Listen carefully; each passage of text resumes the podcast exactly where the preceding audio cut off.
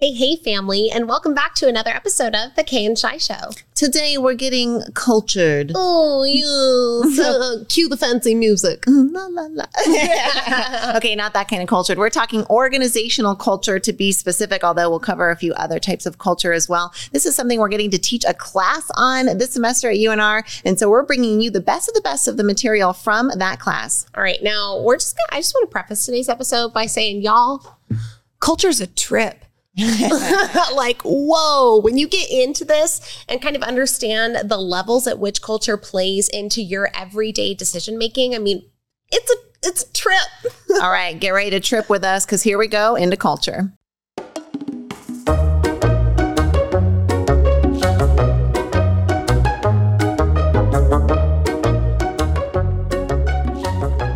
Okay, so like with any good topic, we're going to start out with some definitions. So, what is cultures? Now, cultures are learned patterns of belief, values, assumptions, and behavioral norms that manifest themselves at different levels of, of observability.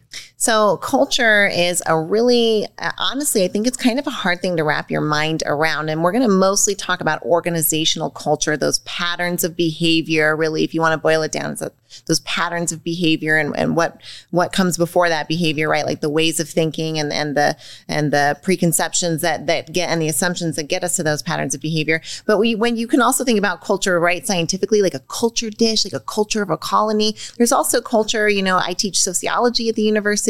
When we talk about culture there, we're really talking about that manifestation of society's character at large, right? So there's all kinds of different levels of culture and they really permeate into our lives way more than people notice, which is why Kay said in the intro, it's kind of a trip once you start to realize how much culture influences you and influences your life. We realize that the standards of behavior of the organizations, societies, and groups that you're a part of directly influence not only your way of thinking, but your way of acting. And as we know from Joseph McClendon III, right? So we think as we feel, as we feel, so we do, as we do, so we have, right? So the outcome of your life oftentimes can be directly correlated to the way that your cultures influence your character and therefore influence the way that you behave in everyday situations. Right. Culture is kind of like society or the organization's identity and character expressing through you, the individual. And if you think about like whatever you're wearing right now, or whatever you're driving right now, or whatever surrounding you right now, you didn't just decorate it or choose your clothes or pick your car in a complete vacuum.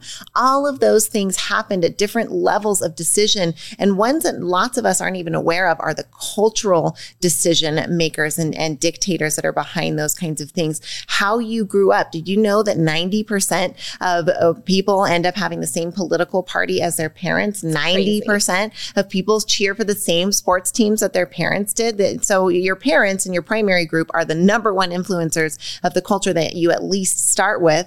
Um, but it, it's interesting because so many of us just, I don't want to say take that for granted, but think that we've crafted this identity on our own because it's who we, who who we are and what we like. In reality, we've been heavily influenced by cultural things um, and people around us at like all the time. Now, there was a book that Shyla introduced me to uh, that took a look at the rise of um, what is now called the Bobo section of people, and these are the uh, bourgeoisie, bohemian people that have arisen in the upper class of of the U.S. in particular. But the thing that kind of sparked me about this is that the manifestation of fashion has evolved rapidly as a result of the rise of the bohemian bourgeoisie. Now, if you go to France or Italy or someone somewhere in Europe, it is like not fancy to wear Lululemons. Like no. it's not fancy to be in your athleisure wear. However, if you're here in the US and you put a picture of someone in a nice outfit with scarf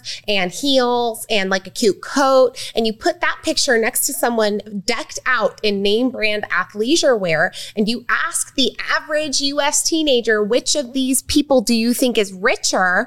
The majority of the time, they're going to pick the person in the branded athleisure wear because of the way the culture culture has influenced the way that fashion is viewed in the United States, but it doesn't apply to people outside of the States. And people in Europe think that we are a bunch of lazy bums in our athleisure.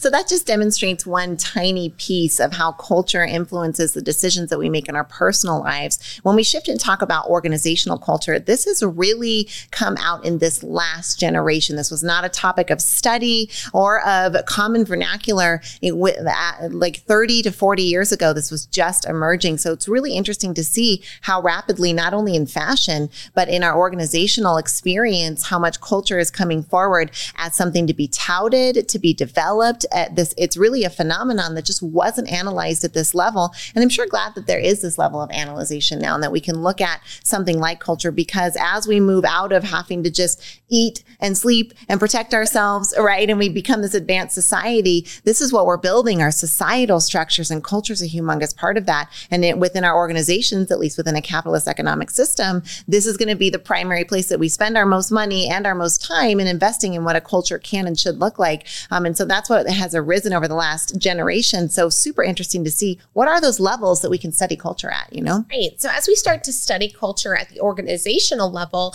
let's think about some cultures that you might know uh, that have exceptional cultures. Now, Southwest, I think, is an air the airline uh, is touted, very celebrated, very yeah. celebrated. Mm-hmm. Well, and they actually went through a big turnaround within culture that included uh, things like ha- giving the employees more decision making power, room to make mistakes, and to make the customers happy. Right. Another organization that comes to mind is Costco. Right, employee owned, um, always a trailblazer in terms of employee benefits and employee experience. Starbucks and Disney are both brands that I associate with good culture. You're always going to find people out there who say it's terrible or you don't really know. But as we talk about cultures, and you'll hear and see, there are subcultures, there's layers of cultures. So often when we say we have a problem with X, what we really have is a problem with elements of X. And so there's definitely elements of Starbucks and Disney that there are certainly people who have problems with. But overall, I think they're celebrated for having good culture and rightly so. Well, I think that Starbucks and Disney are really good examples of cultures that exist not just within the organization, but within their clients and customers as well, that then begin to identify with the organizational culture, even mm-hmm. though they aren't employed by that organization. Right. When we think about organizations that don't have great culture, I mean, the biggest one that comes to mind, I think, is Amazon.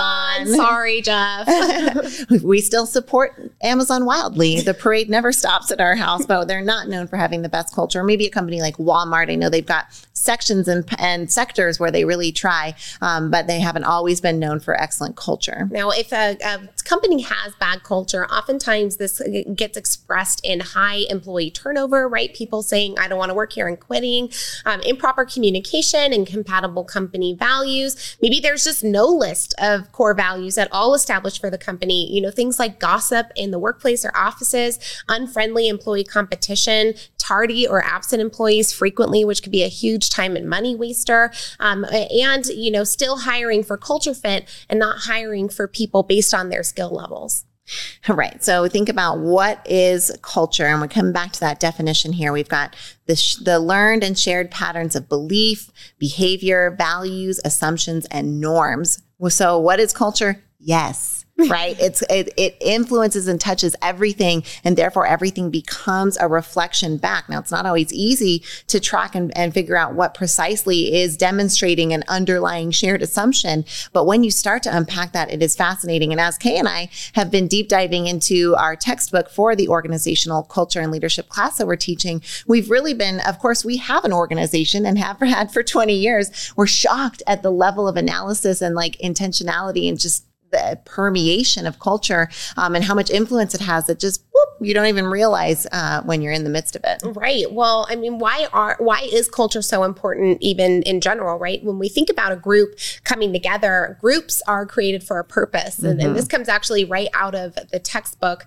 um, that we are teaching from in our university class. It says we huddle together for safety or security or to get something done, and the group's survival depends on the degree to which it accomplishes its purpose. Groups do not exist in isolation, so to get something done requires some kind of action in the various environments in which the group is embedded. Now, it's the accumulated shared learning experience of that group in the pursuit of that outcome that ends up establishing the groundwork for the culture that then comes down and eventually influences the individual. All right, you're like, what? That was a lot of conceptual stuff. She'll right? tell you what it means. She's the big sister. no way. I think we're both going to tell you what it means, or at least just give some examples, right? Uh, if we think about a, um, a company that's early in formation and the leader, the entrepreneur says, we've got to do, we've got to invest more money in advertising because advertising is what makes more revenue. And then the company invests in advertising and more revenue comes. And so every, that, that belief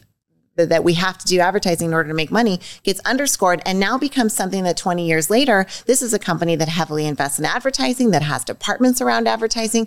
And whether or not that's a truth within the larger context of a society may or may not be true, but it's started with that person saying a belief, then it demonstrating that it was effective towards the goal, and then it becoming part of that essence or DNA of culture. So, it, you know, groups come together for a purpose is how you started that off. Think about originally serving that need was hunter gatherer, right? Like protection and and our basic needs being met. But as we've developed and gotten more complex, so has the culture systems that go along with it. After a quick word from our sponsors, we're going to get back and talk a little bit about what kind of culture makes for a high performing team. We'll see you soon.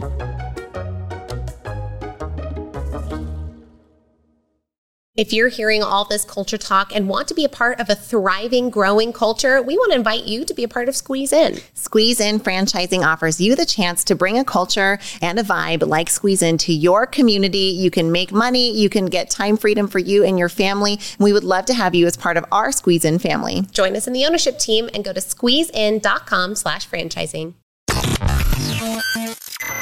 You're enjoying this episode on Angel Phoenix Productions Podcast Network. To explore a complete lineup of quality programs and media production services, head on over to angelphoenix.com or like our Facebook page at facebook.com forward slash Angel Phoenix Productions.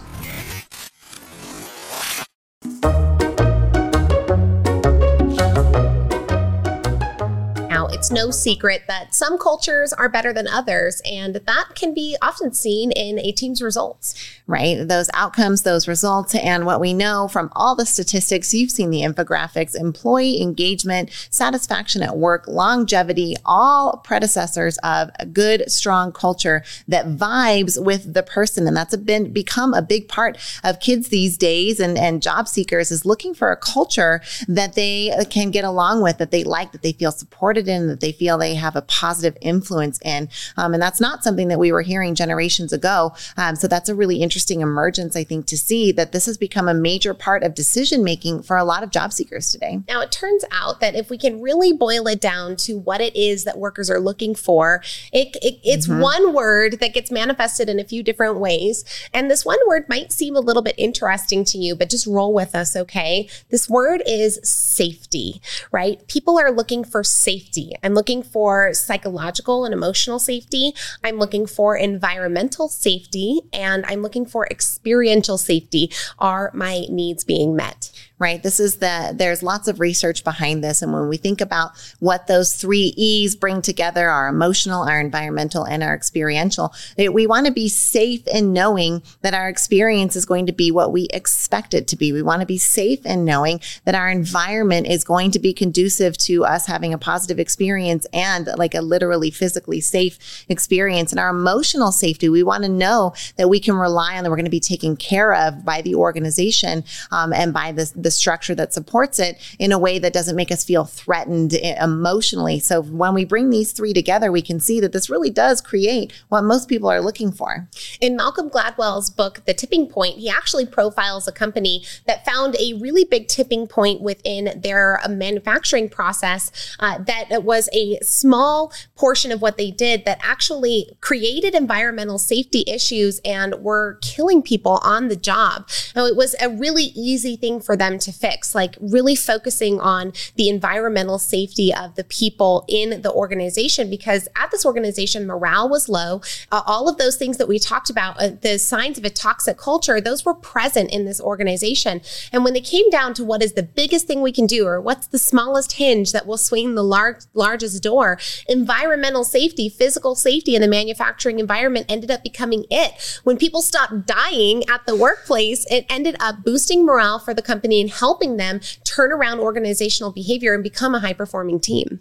Now, we have a lot of experience with culture because we, as we've shared, have a few organizations at this point, um, and help manage and lead others as well. So we get to uh, to experience lots of different cultures. There's just ener- just different energetic signatures, and even uh, within our own cultures where we're the leaders, sometimes you can realize that that uh, or you recognize the culture is bigger than you um, eventually in the beginning, as we shared uh, earlier in the example. It starts with the founder, it starts with the scrapper entrepreneur and what they say goes, but their, their ways of behaving and their, um, their personality types and their focuses uh, end up becoming part of that DNA and culture that's much, much bigger. And through our experience with culture, we've had times where, especially in our restaurant company, the culture was not very good. Um, there was one instance where uh, we, I believe in 2018, we rolled out new POS systems systems, point of sale systems um, in our restaurant. We went from a server writing down the order on a pad of paper and then going to a computer and putting it in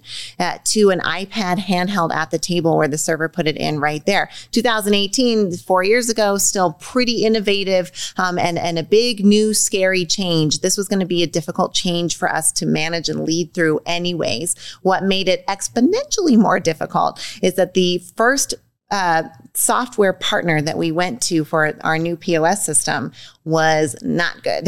That POS ended up standing for, well, you know what it stands for. It was not designed for a full service restaurant. And we suffered under the weight of that POS system and that software for eight weeks before we were able to get a new, very reliable from a very big company software in place and turned over in all of our restaurants. So this is the scene. It's been eight weeks of guests frustrated and, and servers and, and people maxed out and the restaurant's not having a good vibe. Like talk about a culture draining moment. And we get everybody in the room and we and we're we're sharing some updates and yay, we're trying to celebrate that the new POS is there. But the underlying emotional tension in that room, you could cut it with a knife. Oh, it was thick in there. In fact, we actually had someone in the organization stand up and say, what are you going to do about the morale problem? Literally, in front of 80 other employees in person in a meeting, stood up and said, What are you going to do about the morale problem? Now, up until this point, we had worked pretty dang hard on creating a, an environment of emotional and psychological safety, right? Um, extensive research by Amy Edmondson shows that psychological safety is essential for high performing teams because it's the belief that one will not be punished or humiliated for speaking up with ideas, questions, concerns, or mistakes. So, up until this point, we had fostered the sense of emotional safety. And in that moment of real tension, Shyla responded to this person standing up and saying, What are you going to do about the morale problem in a way that created more emotional safety for the team at large? I mean, I basically said, What, what can we do? What are your suggestions and ideas? We know that this has been hard for you. We did not want to bring this on you. We're sorry that this was hard. We've done everything we can. We don't know what to do until you tell us. And then this, like, that valve of tension was just released. Everyone knew well, this was going to be a safe space to talk about it. And even though they were hurt from the last eight weeks, you could say our culture bank had been withdrawn to the point where we were in the negative. That one, at least, conversation got us back into a balance, right? We were at least at zero and we were able to talk about what were the things that could make it better besides the big obvious one, which was change to a more reliable software partner, which we had just done. But they were hurt and they wanted that reassurance of safety, both from the emotional sense and the psychological sense, as well as that, um, that safety in the ability to do their job, uh, which was being hindered by the other like literal hardware and the, and the technical aspects of it. So we opened up the conversation. It turned out out the biggest thing was we need be- better internet. We have new software, but we need better internet. So we upgraded everybody's internet. And within a few months, everybody was happy and smiling and singing the praises of the iPad POS system. And we were on our way. But that was a really rocky moment where our culture meters were down. Um, but because we had been developing on our leadership skills, I wouldn't say we handled it perfectly, but we at least navigated it in a way that wasn't as painful as it would have been in the past. One of my favorite uh, examples of like culture, kind of in a, I think, an allegorical sense or maybe metaphorical sense, uh, it's from our book, and it says that culture is both stable and dynamic. Mm-hmm, Just as our body is stable if we think of the skeleton and the skin and organs, but constantly changing if we think of the cells and the various bodily processes. The stable parts, like our bones, can change, but not easily or rapidly unless extreme circumstances cause breaks. When companies go bankrupt or are taken over by a turnaround manager, the cultural DNA can be destroyed and a new organization can be launched. Now, that was a moment in our culture where we got a little bone breakage. We broke a bone. We broke a bone, but the reorganization of that bone ended up creating a stronger culture on the back end. But there are lots of ways that culture manifests manifests both through those daily processes that happen through the body and those structural things that keep it going long term. Right. You can think about culture being expressed in an organization by the phrase, that's how we do things around here, or that's what everybody believes. Um, but really, that's how we do things. That that's what we believe around here. If you hear a phrase like that, or the undertone of that phrase, we're really seeing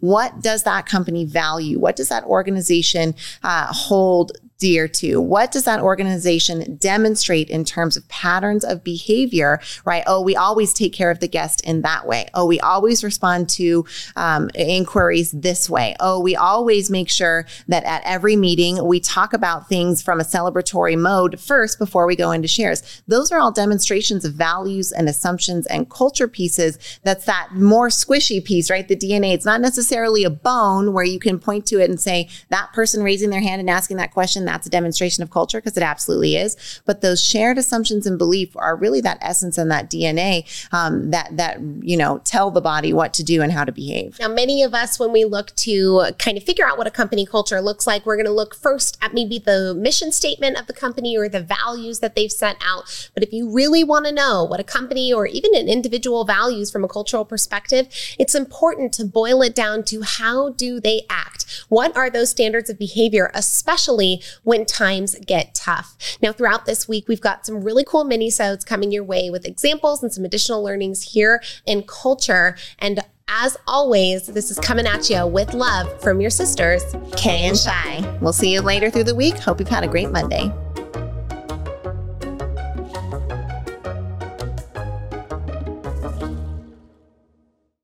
This podcast was a production of Angel Phoenix Productions.